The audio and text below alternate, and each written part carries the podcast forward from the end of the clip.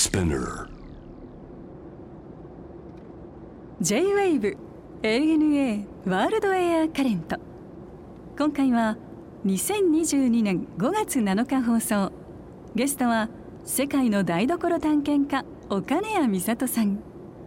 これまで訪れた国や地域は60以上。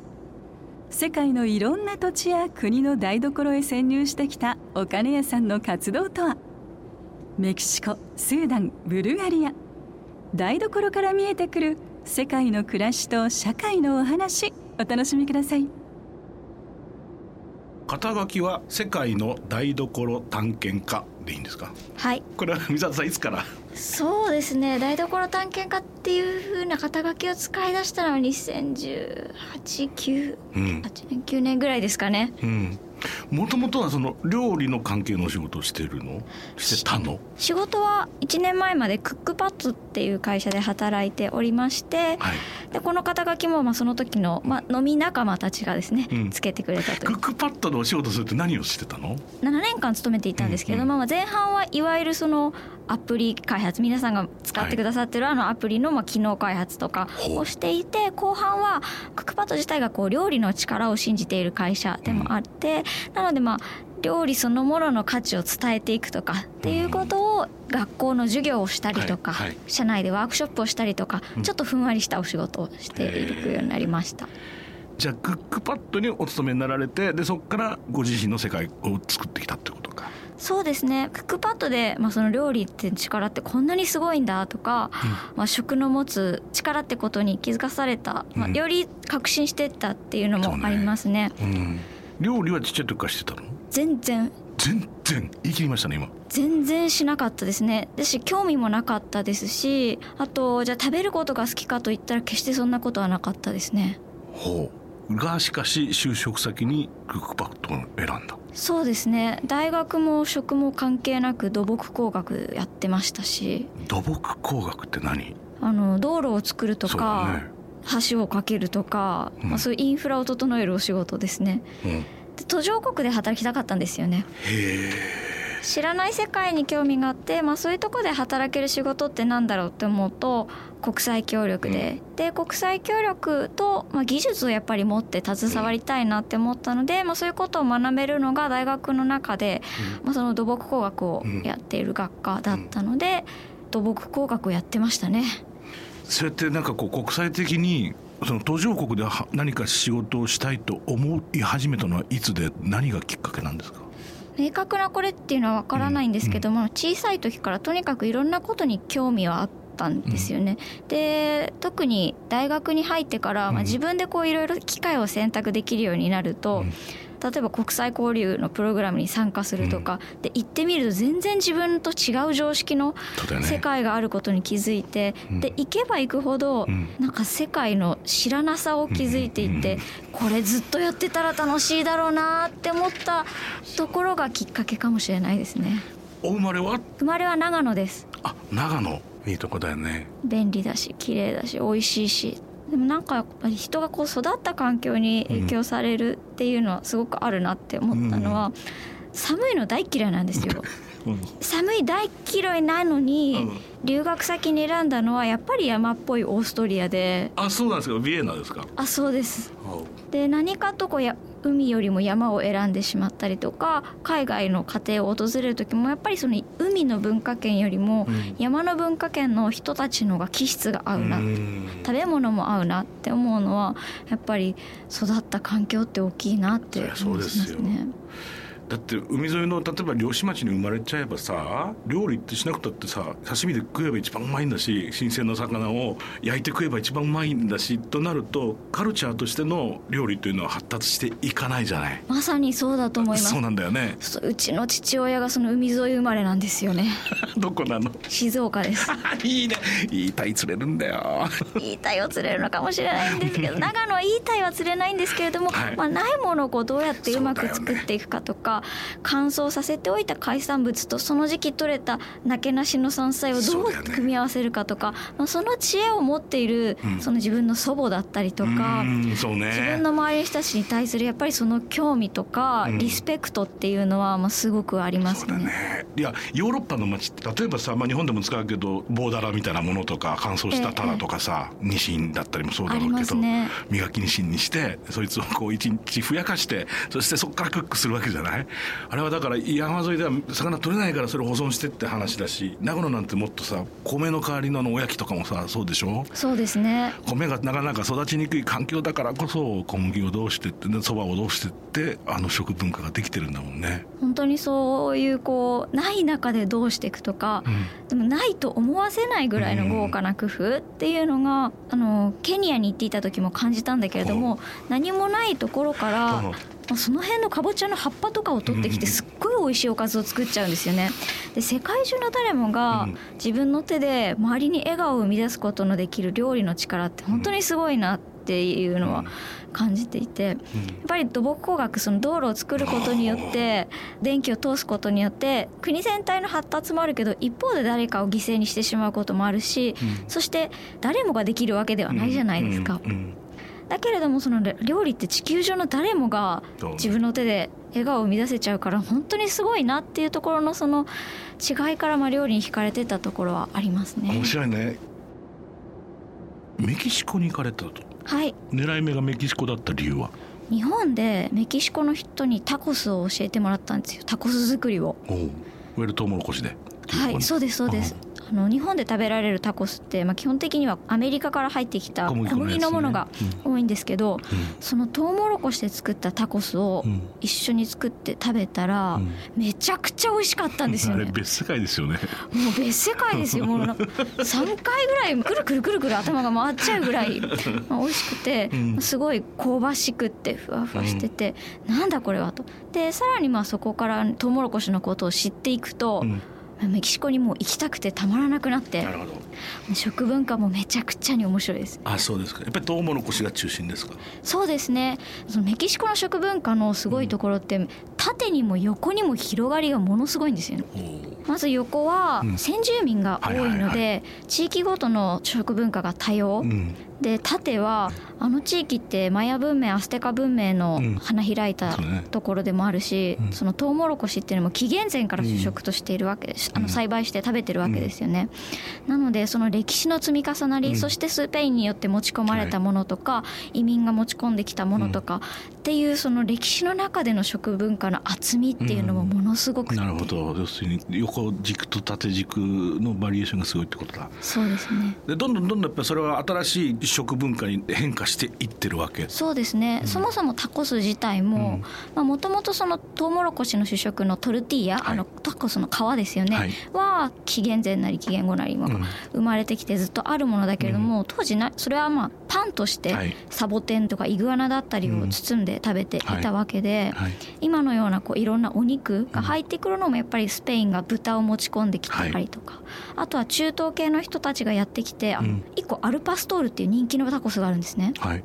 でそれはどういうタコスかっていうとあのドネルケバブみたいな、うんうんうん。あの大きい、まあ、まさにドネルケバブですね、はい。それを削いでタコスに入れるっていうものでなるそれはその中東系の人たちが持ち込んだものだったり、あまあ、そういうこう一個の料理の中でも変化してきているっていうのは面白いところかな。トウモロコシと一言で言ってもさあの辺りっていろんな種類あるでしょ？そうなんですよ。で色が違うやつとかさ粒のでかさとかさ命がけだよね結構。そうですね。まさにその在来種のコーンを守るためにうん。メキシコ政府も、うん。まあ、最近こう力を入れていって、あのアメリカからの輸入コーンも今かなり多いんですけれどもその在来種のコーンをまあ守っていこうっていうので赤いやつとか紫っぽいやつとか。そうなんですよ青とか、うんあるよね。はい、青がこれまた香ばしいんですよ。あそうですか。そうあとピンクとか、黄色とかそれぞれちょっとフレーバーが違って料理によってもう分けたりもしますし、まあ、やっぱり一番多いのは白ですけどね。なるほどね。まあでもやっぱりその主食として日本ぐらいじゃないですか。お米にこんだけ種類があってさ、はい。それを新米だ小米だあるいはブレンドするだなんだでいろんなことをするじゃないですか、はい。我々。それぞれやっぱりものすごいこう思いが詰まってるよね文化というか歴史というか。そうですね。うん、一番うまかったのは何ですか？その台所この家庭料理という中では。しつこいようなんですけれどもやっぱりトルティーヤでうん。しかも田舎のおばあちゃんが手焼きしているうん。トルティーヤですね。シンプルに。もうこれ機械で都会で焼いてるものと全然違うんですよ。本当。自分のところでその粒のトウモロコシからはい。水酸化カルシウムで煮てはい粉にしてでそれを鉄板じゃなくて陶器陶板で当番なんですか？陶板で焼くんですね、はい。しかも薪の火で。はい、でそうするとすっごいふわふわで香ばしくなってうん。でそれをこうあの、まあ、家でやる人はあんまりいなくて、うん。そういうのを手焼きしたのを売ってくれるんですけれども、うんでそれを、まあ、か買おうとするとちょうどいいところに塩が置いてあるんですよね。うん。でその塩をパラパラっとかけてうん。かぶりつくとう、ん。もう息もしたくないっていうぐらい。それどうどどうやったってうまいだろうな変わんないねそれを持って帰ってそこにチーズですね、はい。ケソオアハカっていうあの、はい。避けるチーズの原型はい。があるんですけどオアハカ州のチーズで、うん。それをかけてうん。半分に畳んで焼くとケサディーヤっていうのになるんですけど、うん。もうこれは最高ですね。ブルガリアに行ったの初めて行ったのは2017年ですね。ということはまあ割とこう今の資本主義的民主主義みたいなのがもう定着してる状況ですか？そうですね。でしかも、ブルガリアはそのソ連ほ、えー、とユーゴスラビアが崩壊してソ連崩壊して歴史の荒波に揉まれてそね。そして2007年に EU 加盟したんですけど、まあ、EU 加盟したら EU 加盟したで今度 EU のヨーロッパからの文化や食食べ物がやそれからあ人や、えー文化が流れ込んできてまたちょっとこう国内のえー文化の喪失が問題になってきているっていうような時期だったんですよね。なるほど。ポーランドとかと同じなんかあね。あそうですね。時期的にはね。豊かにはなったけれどもなんか昔は良かったみたいなことをおばあちゃんたちが言い出すっていう。そのまあソ連崩壊後の後のやっぱりこうヨーロッパあの辺のセントラルヨーロッパは大変な時期だもんね。そうですね。でもそういう時期を経てるからこそ自分と同じぐらいのど、あの年代の人が、うん自分の国の歴史だったりとか、成り立ちだったりとか、うん。それからあのソ連崩壊後の10年間本当に食べ物がなくてみたいなことを語れるっていうはい。のがだから食文化もちゃんと語れるんですよね。成り立ちとかも。あそれがすごいかっこいいなって思ったしうん。食に対するアイデンティティもやっぱすごい強いんですよね。うんなんか国が変わったり言葉が変わったりとかいろいろする中で食と土地って変わらないアイデンティティだからうん。なんか日本のその食っていうのと彼らの見てる食っていうのの見え方が違うなっていうのも感じましたね。そうだよね。ずっとだってやっぱり、まあ、共産的っていうか社会主義的な国にいたらさ食べることはとりあえず心配ないって話からスタートだもんね、まあ、心配ないって変な話それはだから国が責任持ちますってことでしょ？そうですね。まさにヨーグルト食の文化もそうね。まあ、そういった社会背景の中で、うん。あの社会主義のシステムの中で人民食として強化されていったものでもありますしね。確実にそうだよね。そうですね。もう肉よりもヨーグルトの方が生産して分配する安定安定するもん。安定しますね。安定するもんね。その確かに社会主義の国ってその、まあ、国が食べ物面倒見てくれるっていうのは本当におっしゃる通りなんだけれども、うん。だけれども一方で現実としてはやはりその配給だけでは全然足りなくて、生きていけなかったからこそ、うん。その自家製食としての分 瓶文化、うん。瓶にいろんなものを詰めておくっていうその文化が発展したのはすごい面白いなと思ってて。えそれやっぱり今でもキッチンにそれ残ってる？地下です。地下ですか地下にいっぱい溜まってて、何ですか？ドライフルーツですか？えー、と例えば焼きパプリカを焼きパプリカ？おそうですね。赤パプリカを焦がすんですね、はいはい。めちゃくちゃに甘くなるじゃないですか。甘くなりますね。真っ黒になるまで。真っ黒にするまで。そうそうそう。はいはいはい。でそれを潰してあのスパイスとかトマトなんかと一緒に煮詰めたペースト状の保存食がリュテニツァっていうんですけど。それ。つまりえ焦がすじゃん、はい。焦がして黒いところを取る。はい。冷たい水で。で剥がす。でそれをペーストにする。でオリーブオイルとか。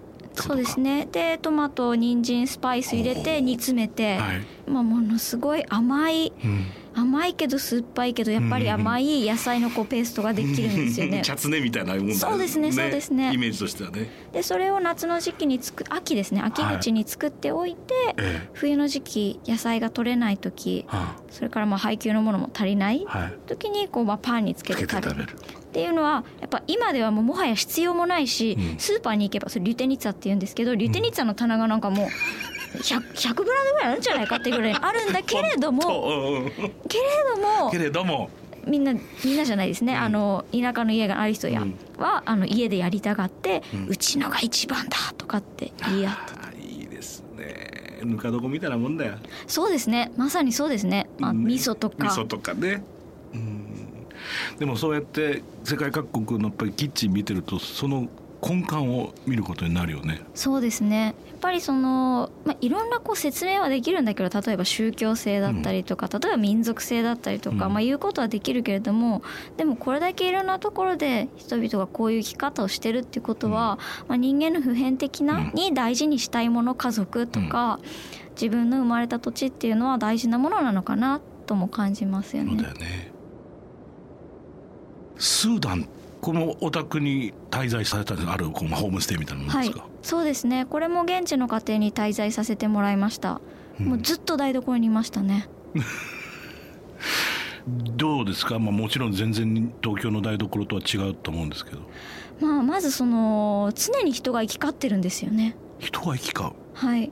なんかその台所の作り自体も面白くって入り口が2つあるんですけど1個はその、まあ、リビングから入ってくる。うん。でもう1個はお勝手口っていうんですかね、うんうん。外につながってるんですよね、うんでなんか子供が来たりあと近所の人が遊びに来たりとかして、まあ、常にこう両方の扉から人が行き交ってて あとなんか料理の時間以外もやらなきゃいけないことがそれなりにあるんですよね。うん。ニンニクの皮を剥いておくとか、うん。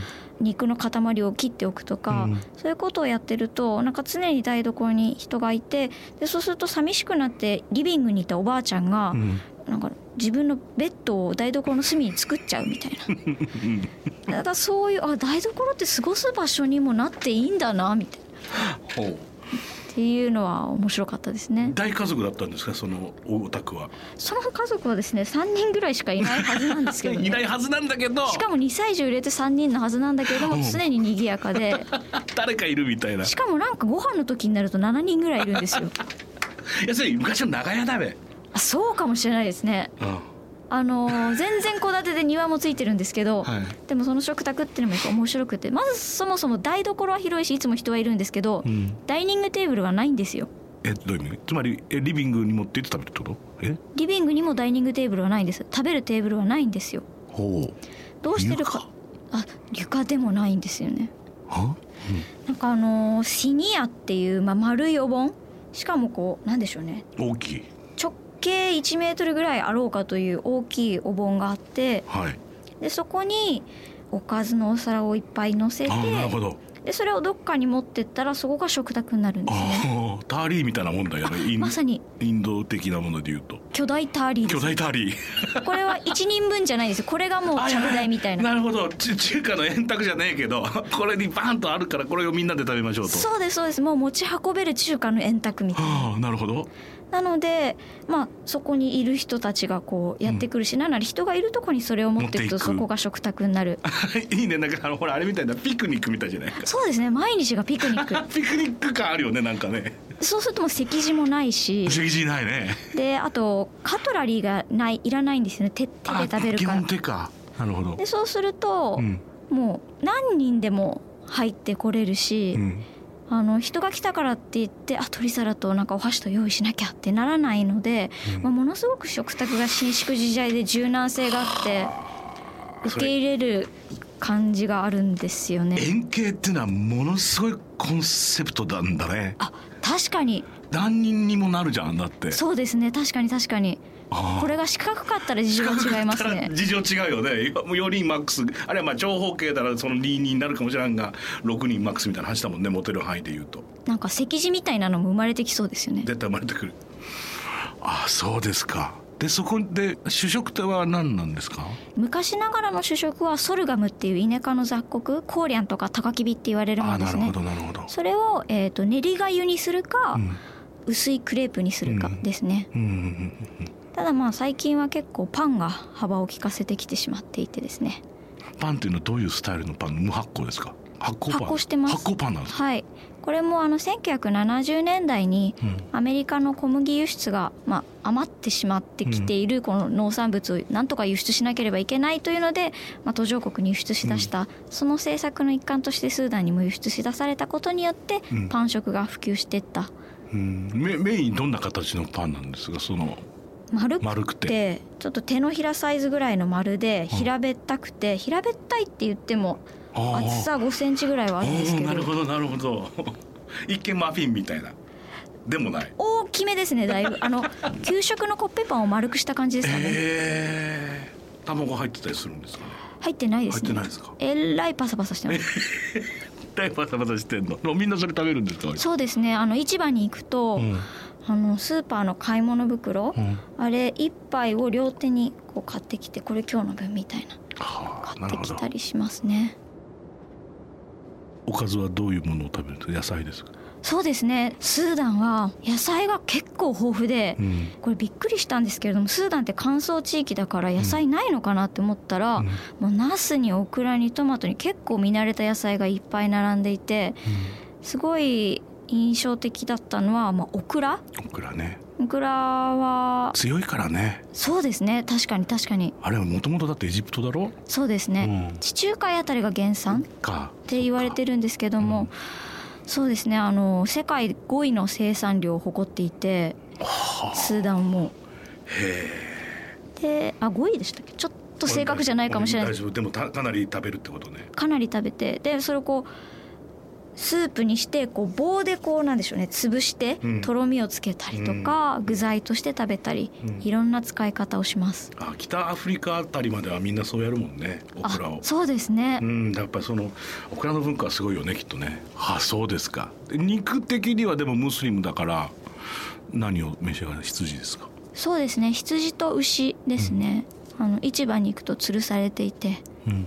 買ってきては。うん。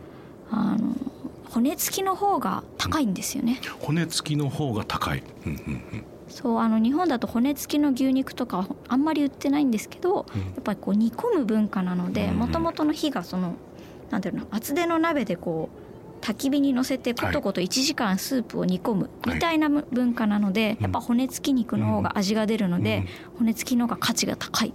うんうん。美味しい料理いっぱいありました？肉もやりましたね。なその特にオクラ料理なんかはうん。もともとネバネバのもの私好きなんですけれども、あの自分の出会ったことのない砕き方をして あのオクラのスープとかあとオクラを乾燥させた粉みたいなのがあってですね、まあ、それをいろんな料理に入れて粘り気を出したりするんですけどははあこんな使い方があるんだなってちょっとオクラの先輩にあの頭が上がりませんでした。あ いいね。